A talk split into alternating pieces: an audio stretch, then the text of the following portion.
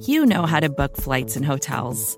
All you're missing is a tool to help you plan that unbelievable travel experience. That's why you need Viator. Book guided tours, excursions, and more in one place. There are over 300,000 travel experiences to choose from, so you can find something for everyone. And Viator offers free cancellation and 24 7 customer support for worry free travel. Download the Viator app now and use code Viator10 for 10% off your first booking in the app. Find travel experiences for you. Do more with Viator.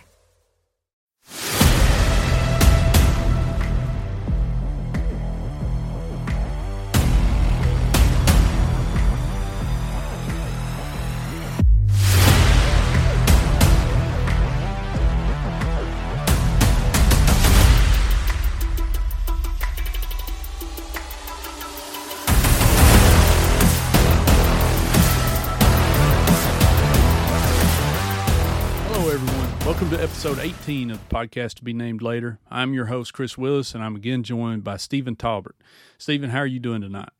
What's up, Chris? It's always good to be back on with you, buddy. Um, you know, obviously we're slowly trudging towards the off season. The World Series is now three games in, and so obviously you have to wait till that's done, and then you finally get to the the rest of the teams being able to participate again. And so we're making our way, and um, but yeah, it's always good to be back on with you, buddy.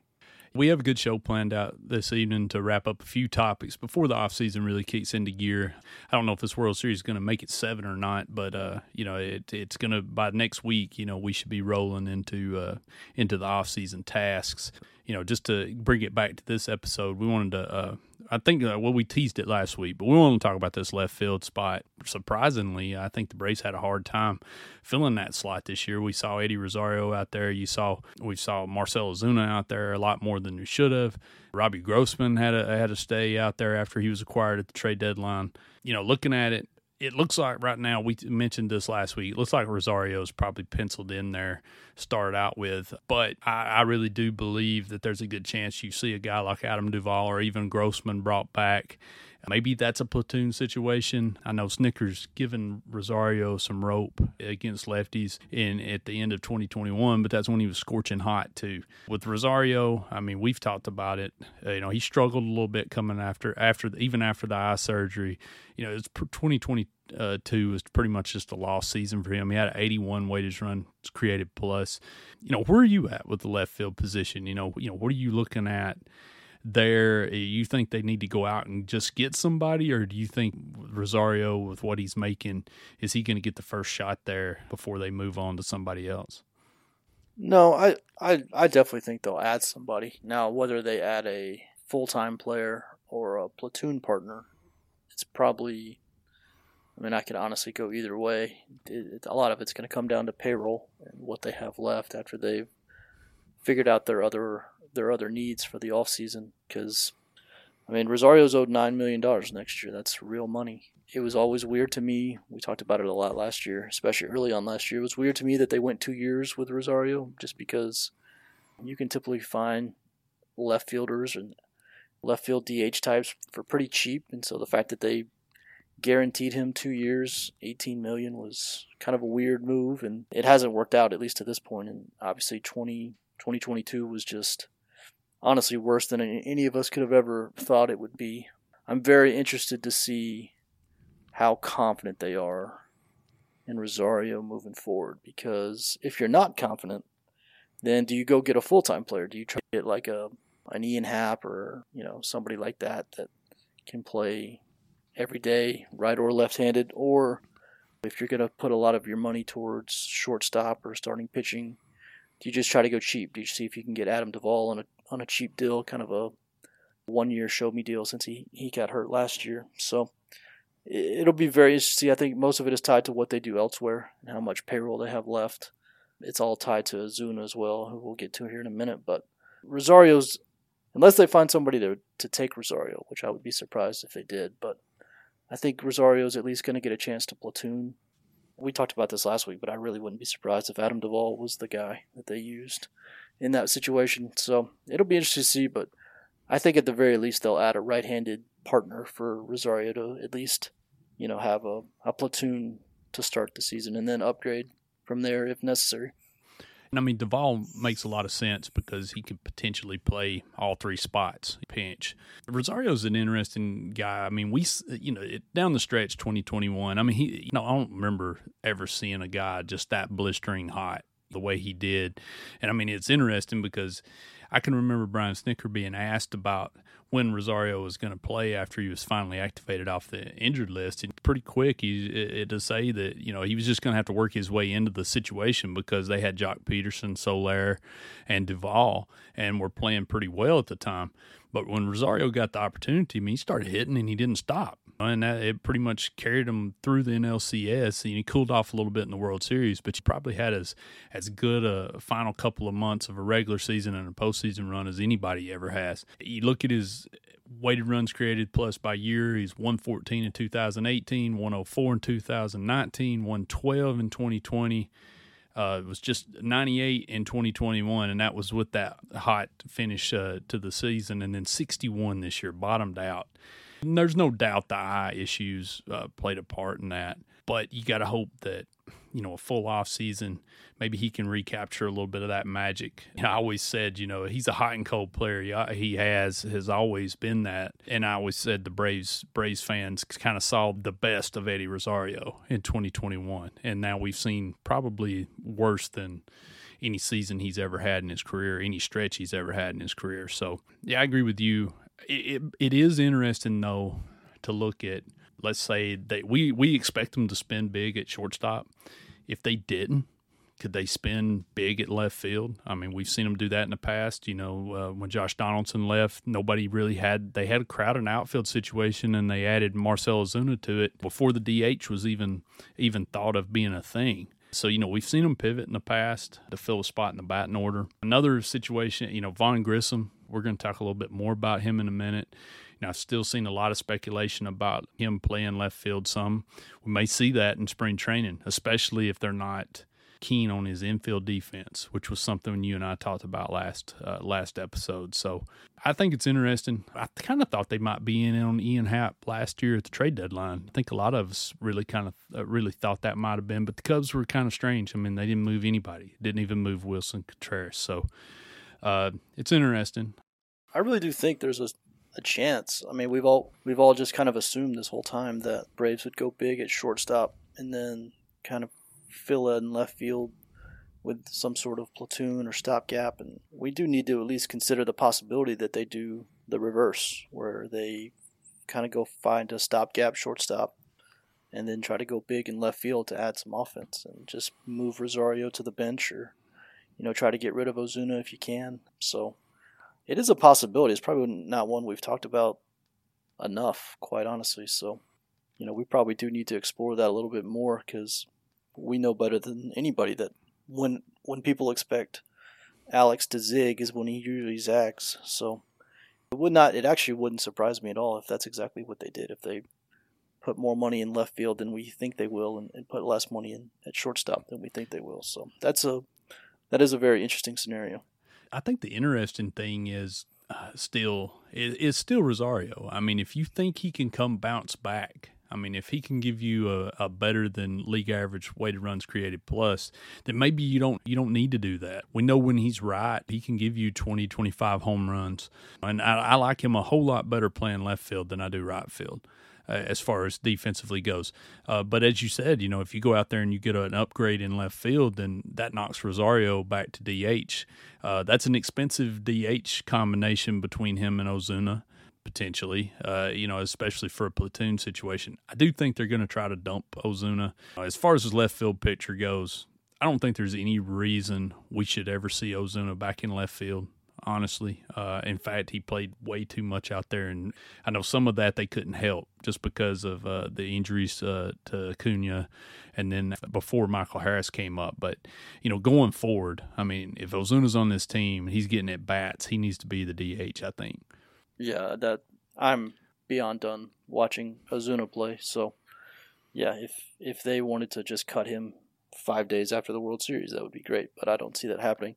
I do think they'll aggressively look to move him, and we'll, we're going to get into that a little bit later. But yeah, well, I mean, let's talk about it right now because I mean Let's that was that was one of the best. Uh, that was one of the most surprising reports to come out the other day. Uh, Mark Bowman just snuck that into his uh, into his newsletter, but. Uh, uh, you know, there was a report the Braves tried to trade him at the trade de- Ozuna at the deadline for uh, Patrick Corbin, who, quite frankly, has one of the worst contracts, I guess, in baseball. I can't think of one worse. The way uh, the way his last two seasons have went, I almost want to believe that the Braves probably asked for the Nationals to include some money in in that deal in a potential deal like that and that's probably why they said no because I can't honestly I can't think of another reason why you would say no you know to that situation so but I, I'm curious what do you what are you what were your thoughts when you saw that that potential trade I mean, that was wild. I mean, I you knew that they were definitely looking for opportunity to move him, and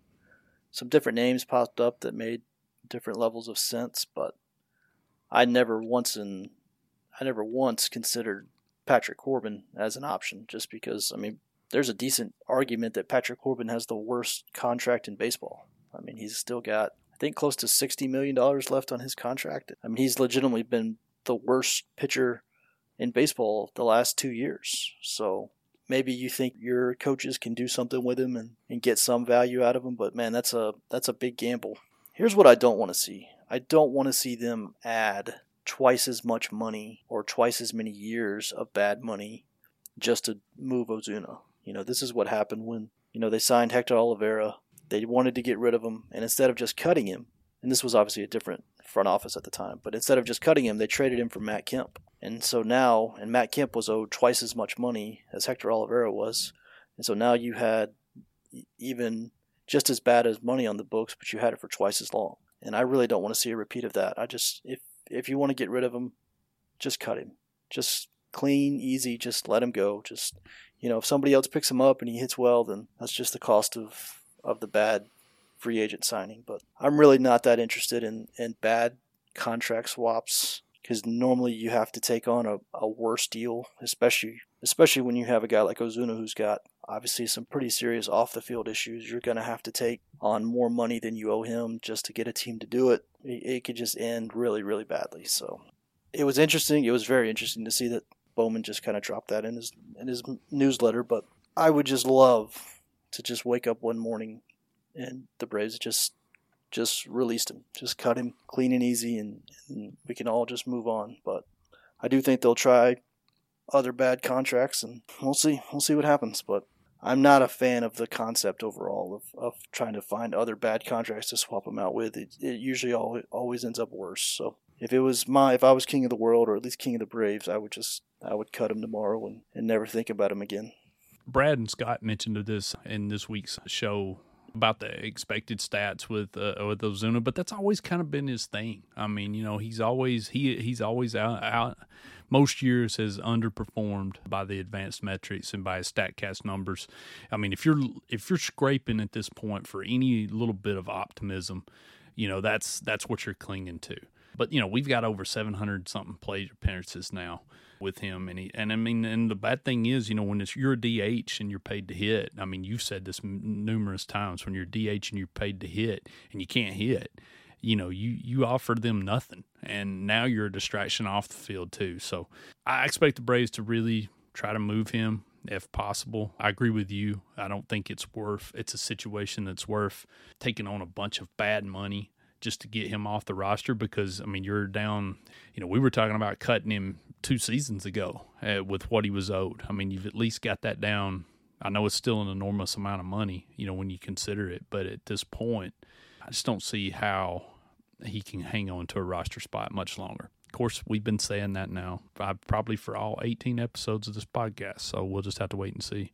I, I do think Alex wanted to get to the off season. We talked about this a little bit right before the season ended. That you know Alex was just trying to get to the off season where he had more time and potentially more teams to explore. You know, when you're at the deadline, there's only so many teams that have any money left to spend.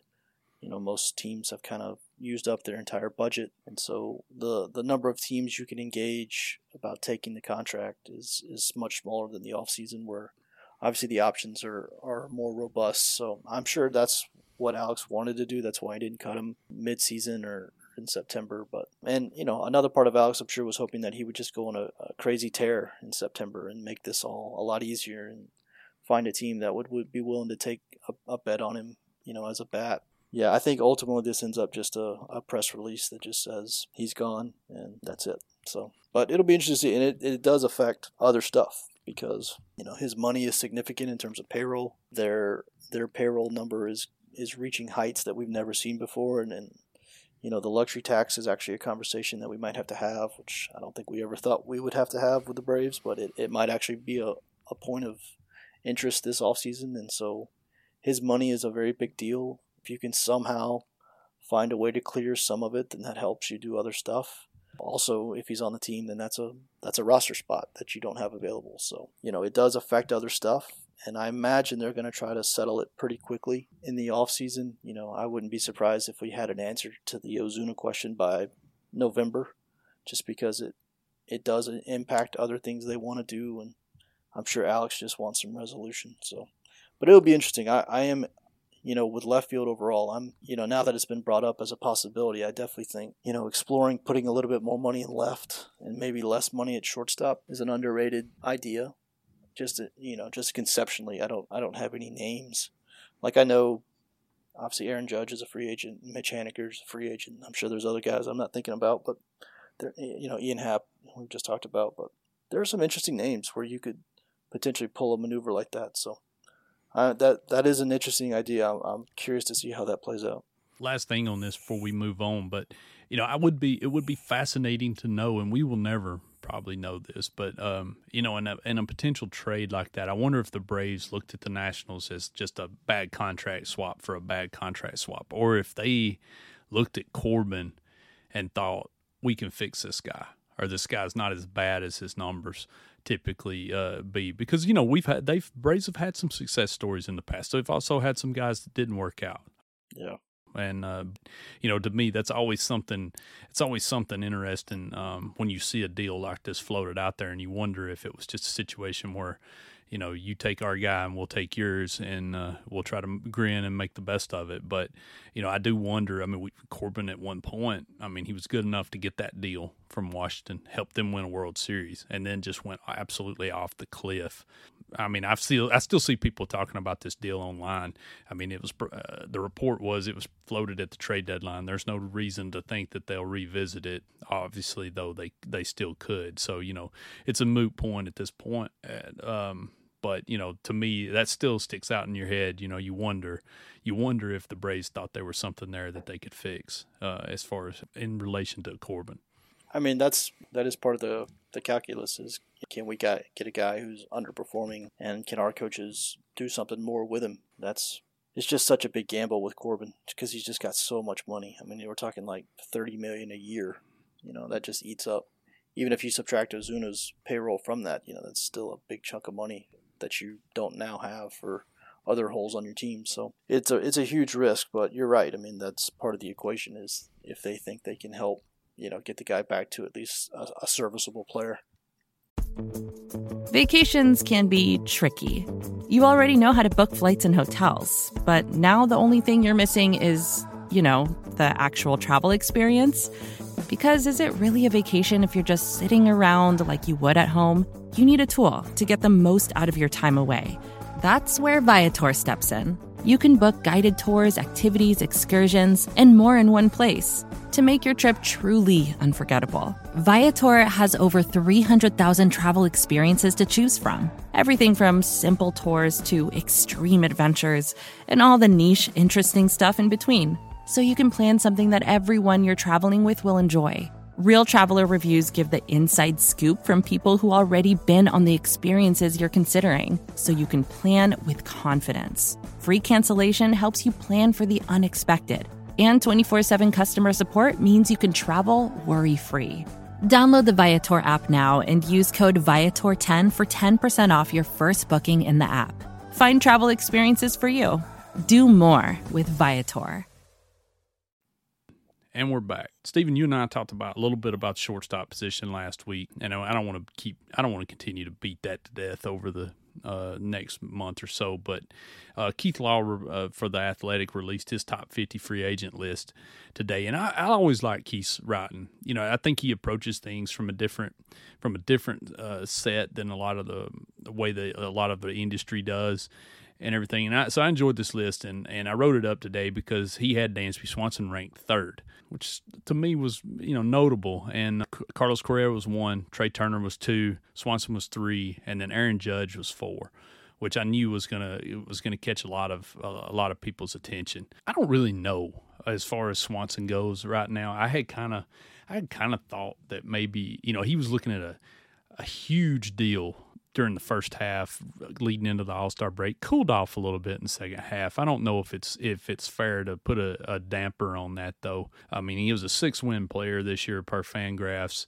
but I do think this thirty million is is a little bit high, which is what Law projected him for. Correa and Turner were just a notch above that. Correa, I think he had him at thirty plus, and then Turner somewhere a little over thirty. So, but you know, what do you think when you saw that list today?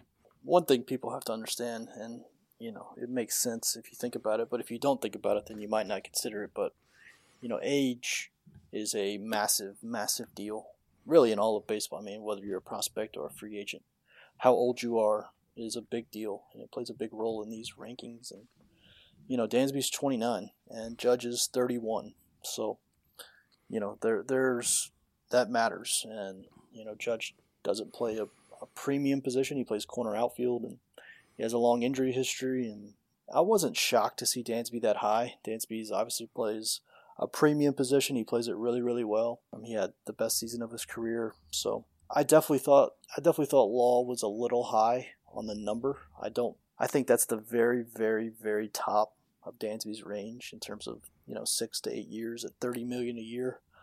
I mean, uh, eight years, thirty million a year. That's a two hundred and forty million dollar contract. I mean, I just maybe I'm wrong, but I just can't see somebody paying Dansby Swanson that much money for one kind of breakout year, and that was mostly kind of the first half, like you said. So that just seems really high to me. I think I think six years, thirty million. Obviously, that's 180 million dollars. I think that's probably the very very top of his range. I, I I've said all along, said it in the off season. I said it, you know, during the season. I, I think the contracts that Story and Baez got, which were 140 million. I think that's going to be the range where Dansby's at. Uh, but even still, that's a that's a significant amount of money. So it'll be very interesting to see. Um, I'm curious to see what the Braves do. Obviously, if they don't sign Swanson, that's where it gets interesting. But I'm also curious to see which other teams are involved with Dansby because you know he is a polarizing player in terms of his consistency. Which teams are you know which teams are hesitant and which teams are all in on the kind of player he showed he was in 2022. So I'm very interested to see which teams are, you know, when we start hearing about teams that are interested, who they are, you know, what their situation is, and, and how that affects Dansby. But you know, these these rankings are a ton of fun. There are a lot of conversation. They don't really change a lot of what's actually going to happen, but yeah, it's it's fun to talk about when let's face it, there's not a lot to talk about looking at the shortstop class, I mean, you've got four. You know, Swanson to me is the fourth guy in that group. I know some people, you know, there's some discussion sometimes with Xander Bogaerts, but I've always been a guy that was pretty pretty uh, fond of Bogaerts as a as a player. Um, you know, there may be some question as to whether uh, guys like Correa, Bogaerts um, can stay at shortstop long term and how long. Just look back last season. One of these guys is not going to get what they're looking for. Um, you know, and Correa was that guy last year. That's why he took the the short deal with uh, Minnesota. You know, that had the opt out in it. So you know, I kind of I kind of feel like the same thing's going to happen this time. That somebody's going to end up having to take a lot less, or maybe not a lot, but less than what a lot of the projections are going out as far as that. Rate rates and barrels athletic podcast with you know Sarris Derek Van Riper. It's more of a fantasy slant, but you know they could do a good job covering the league too. And uh, you know two things that they've kind of pointed out, or and they got me thinking today was uh, you know Swanson. I wrote this up a week or so ago, but the Statcast come out with the new arm strength leaderboards, and Swanson ranked 48th out of 50 in arm strength. It was 70 something, 79 miles per hour. Now, I don't think it meant a lot, mattered that much. I mean, I think it's only part of the equation. You know, the range is great, the footwork's great. Um, it's got a quick release. But you know, as as they pointed out uh, in that podcast, it was you know the big arm covers up a lot of things as you get older. So you know, I thought that was something interesting to think about. Uh, you know, it'll be really fun to see if any of these teams look at Swanson as possible second baseman if they had a shortstop, which seems unthinkable at this point. You know, and, and then they also talked about the uh, possibility of the Braves rolling with a stopgap solution. And, you know, we've kind of been uh, thinking it's either Dansby or they're going to get into the, you know, one of these big name guys out here. But, you know, would they would they just take a one or two year flyer on a guy and see what they have in Vaughn Grissom? you know, my kind of thinking is if they were going to do that, then maybe you just roll with Grissom coming out of the, you know, coming out of spring. And if he doesn't look good, then you've still got Orlando Arcia there. That's not a that's not going to be a popular uh, solution by any means, but you know it would also allow them maybe spin big in uh, in left field or spin big in the rotation even you know if they needed to or spin big somewhere else on the roster. So you know I, I've always been kind of, I've been kind of tough on Grissom you know, I think I was a low man on the site with him just because, you know, he was running such a high BABIP with uh, lower uh, exit velocities. But you know, as as Eno and uh, and Derek Van Riper pointed out today, you know, the barrel rate was pretty good still. The max EVs, you know, it's it's there, and this guy's always hit. You know, I think for me the question mark is, can he play the position defensively? And, and, going forward. So that's to me that's going to be one of the interesting things to watch, depending on whether they keep Swanson or not, is how they use Vaughn Grissom, you know, during the spring if, if they don't go out and get another big shortstop. A few things there. First of all, when you're talking about arm strength, yes, absolutely. I mean, we've said it multiple times now, but Dansby's number one quality is his defense, and it's more of a defense built around range than it is, you know, a strong arm.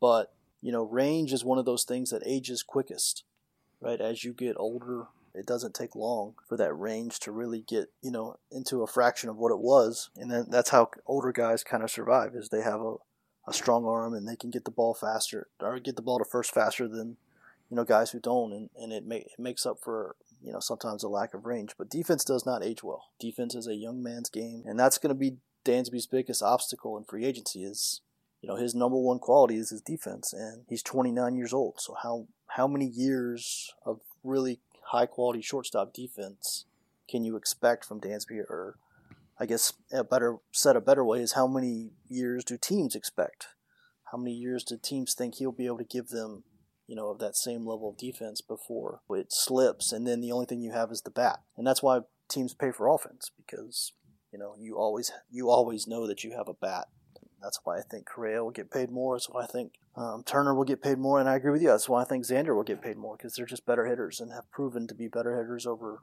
a longer stretch. So I do think the defensive defense is going to help Dansby get paid in the short term. I don't know how long. I don't know how long of a contract he'll get just based on defense. Um, and then, like you said, with Grissom, if they go with Grissom at shortstop, it's going to be a very unpopular move because it's obviously the cheapest option. So they need to wed that with a big move in left, you know, a big move at starter. They can't go cheap, you know, with Duvall in left and then go cheap with Grissom short and then go cheap at, with a starter somewhere. I mean, that's can't talk about, you know, top 5 payroll and then go cheapest possible option at your big at your three biggest spots. So that's going to be my thing is if they want to go cheap at shortstop, if they want to go Grissom, I think there are some inherent risk in doing that.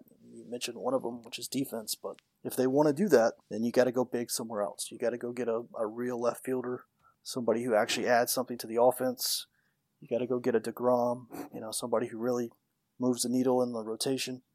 You got to do something. You can't go cheap everywhere. And obviously, if you do Grissom at short, then you've gone cheap, the cheapest possible route. So it's all tied together. Alex knows all of this, so eh, he, you know this is not breaking news, but that will be very, very unpopular if if they just kind of take the cheapest possible option at their biggest, you know, for their biggest targets. So It'll be interesting to see. I don't, I don't know what they're going to do. Uh, left field and shortstop are definitely tied together in terms of their offensive production. You know, if you get a big bat in one spot, you don't necessarily need a big bat at the other. So it's all tied together, but it'll be interesting to see. Yeah, and I mean the only reason I bring it up was just because that's a scenario that I don't think anybody's really considered yet.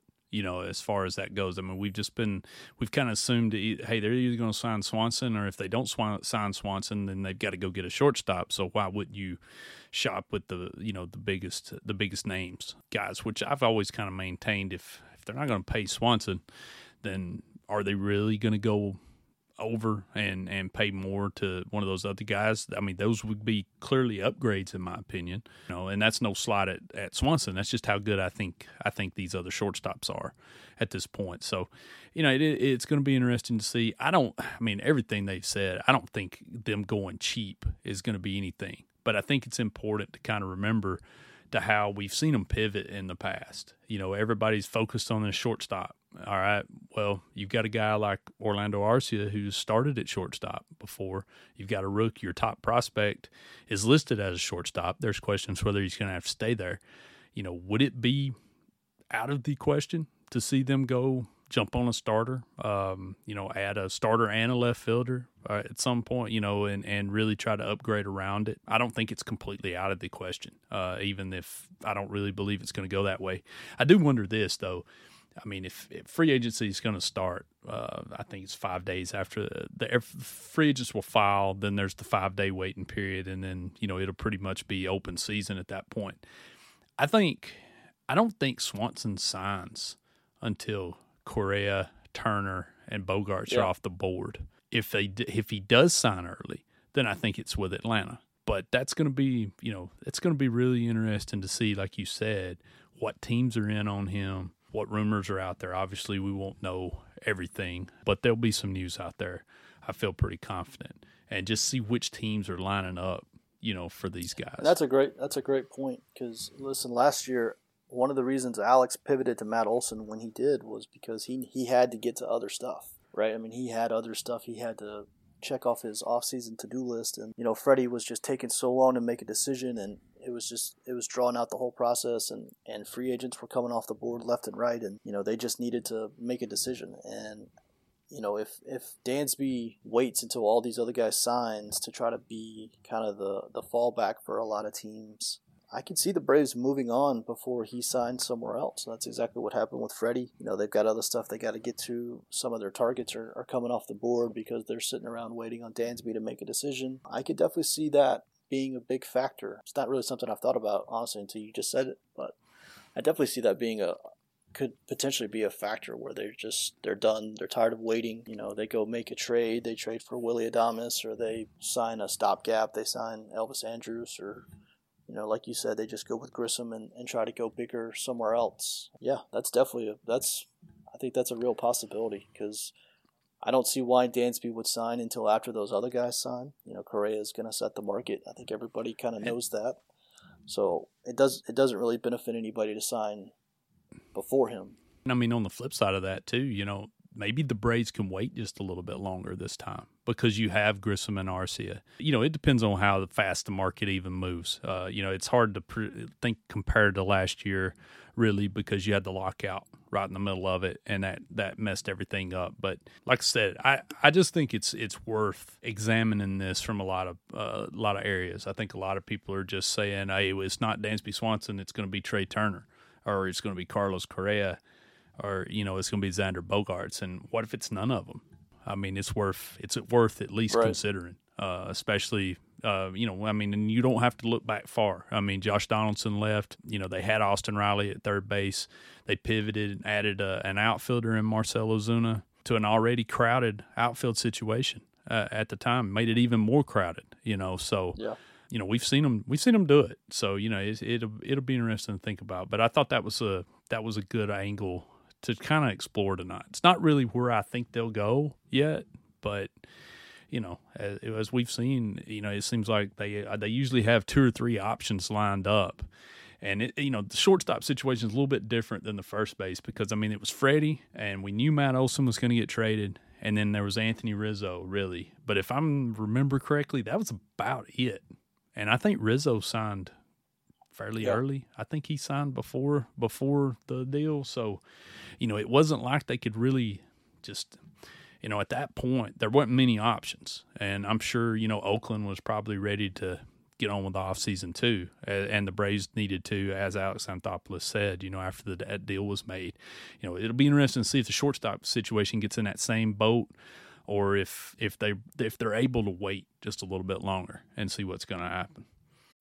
When you need mealtime inspiration, it's worth shopping Kroger, where you'll find over 30,000 mouthwatering choices that excite your inner foodie. And no matter what tasty choice you make, you'll enjoy our everyday low prices, plus extra ways to save, like digital coupons worth over $600 each week. You can also save up to $1 off per gallon at the pump with fuel points. More savings and more inspiring flavors make shopping Kroger worth it every time. Kroger, fresh for everyone. Fuel restrictions apply.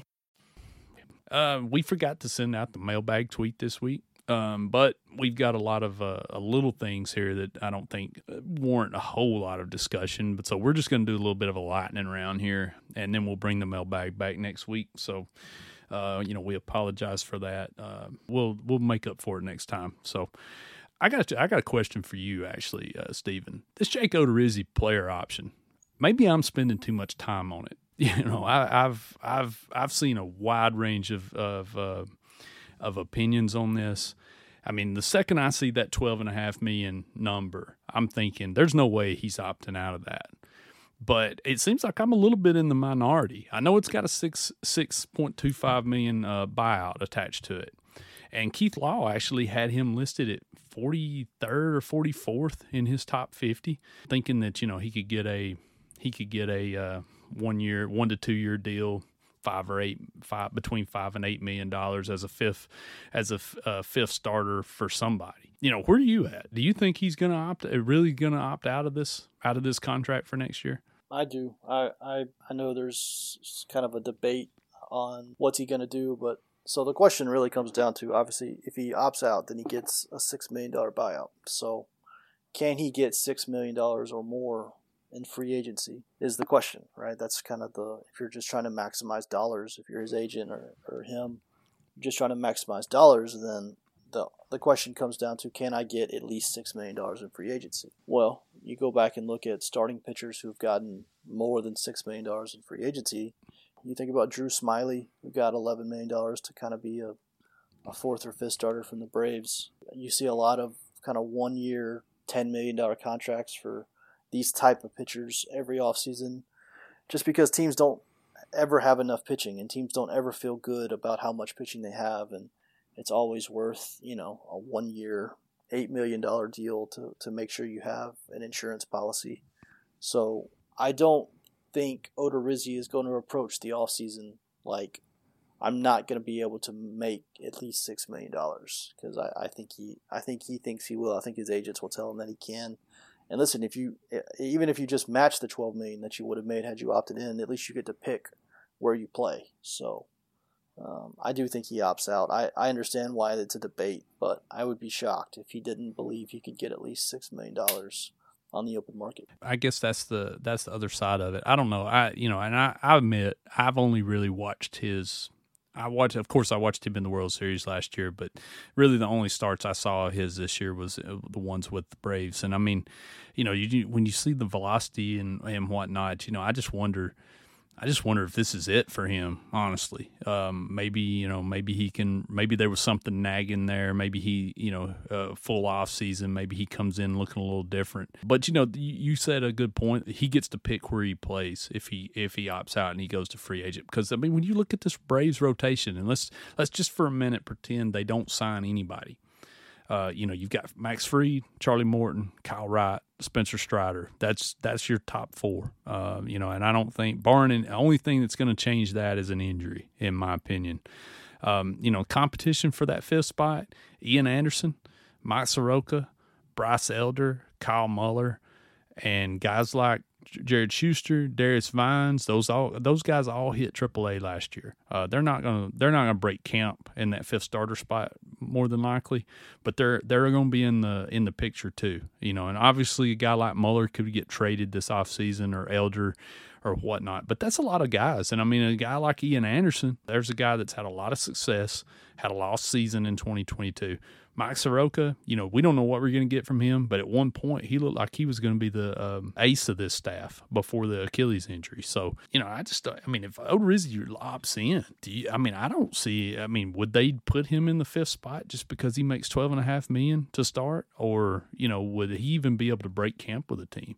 Yeah. I mean, that's, you know, typically money, money does play a pretty big role as we've seen with Marcell Ozuna. So, you know, if a guy's guaranteed twelve million dollars, I I would be shocked if he's not on the team. You know, barring an injury of some sort. I don't know if they would put him directly in the rotation. I guess that would depend on how the other guys look. If they add anybody else in the offseason, I would have a hard time believing that he would not at least be penciled in as the fifth starter, where they would just go Max and Strider and Wright and Morton and Odorizzi is just kind of the at least a couple of times through the season before you, you have to make a a change if something's not working. So, but that's a good question. I don't know. Um, it, it, a lot of it's going to depend on what else they have and who else shows up to camp and what does Ian Anderson look like, what does Mike Soroka look like, guys like that. So, but it it will be very interesting. That's a big deal, and you know we don't we haven't talked about it a lot, but you know what he decides to do, whether you know opt out or not. It's a there's a six million dollar swing depending on what he decides to do, which obviously affects other stuff. So that that and we'll get that answer pretty quickly. I think he has to decide. I think the deadline for those is like five five days five days of the World. Yeah, so he'll he'll have to decide quick, and I mean, and I'll tell you, blame Brad Rowland for putting that in my head uh, too. By the way, because he's the one that said uh, would he be the fifth starter if he opted in. He's so he's the reason this segment's here tonight. But uh, but you know, maybe I'm wrong. Maybe I'm just completely wrong. You know, maybe he can get that, and he knows he can get it, and uh, you know he opts out like everybody's expecting. But uh, just from what I saw down the stretch, man, I don't know. You know, I mean, I don't know if I that's a gamble in my opinion. Uh, so we'll see. We'll see how that turns out. Gold Glove Awards winners were announced this week. Uh, Braves had four nominees, uh, two winners Max Fried, Dansby Swanson. For Fried, that's his third straight. I thought this was neat. I don't get too caught up on gold gloves because honestly, I've seen some just bizarre winners over at times. There's always something that leaves you scratching your head. But I do think Max Fried is a worthy winner, and I think Dansby Swanson deserved it this year. Fried, it's his third straight. He's the first Braves pitcher since Greg Maddux to win three straight Gold Gloves. That's pretty good company, I think, in a lot of in a lot of ways. And then Swanson, I think Swanson deserved it. Uh, that's the way when I wrote that up this time, I thought, you know, he needs to win this. I, I didn't think Matt Olson or Travis d'Arnaud really had a shot to win, but I did think I thought the two the two that um, I thought deserved it uh, came away with the trophy. Yeah, I'm going to be 100% honest with you. I, I haven't thought about gold gloves in like five years, so I, I didn't really pay much attention to what was happening with those because, frankly, those awards have gotten kind of weird for me. I think Juan Soto was a finalist in right field, which I just, stuff like that just makes me scratch my head. But good for Dansby. I mean, the players certainly care about it. So they talk about it. They definitely like having those awards in their house. And, You know, when you read off a guy's accomplishments when he retires and you talk about the kind of career he had, you talk about Cy Youngs, you talk about all star appearances, you talk about gold gloves. So, you know, this stuff does matter to these guys, even if it, you know, it's not, I don't think these awards are as big a deal as they used to be, just because we have so many other ways of measuring defense that are certainly more accurate than, you know, gold glove voting. But good for him. Good for Dansby. Good for good for Max. I do think both those guys deserved it. I think Michael Harris was a pretty clear snub, but again, I don't spend a lot of time or energy on gold, gold gloves anymore because it, it's just a very weird process and some of the finalists you get at positions you just you kind of scratch your head at. But the guy, like I said, the players care about it. It's never a bad thing to win one of these postseason awards. So happy for Dansby, happy for Max.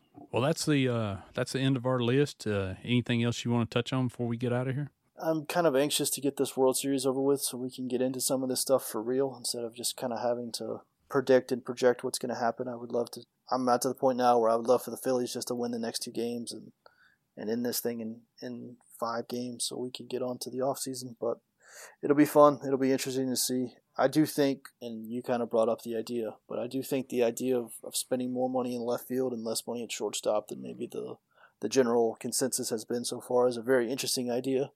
I do wonder how much the team is going to explore that and how much you know we should be exploring that as as an option.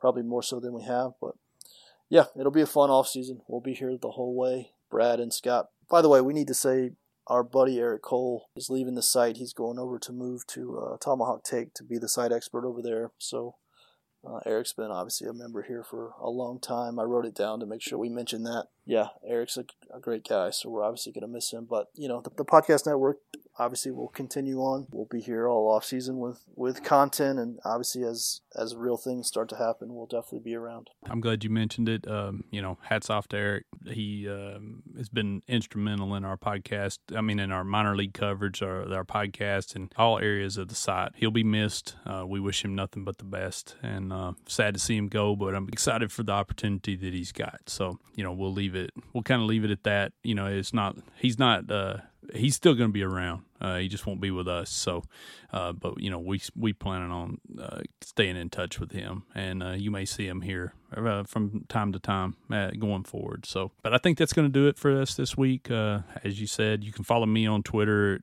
Kris underscore Willis. you can follow Stephen at, at Outliers, and we'll be back next week.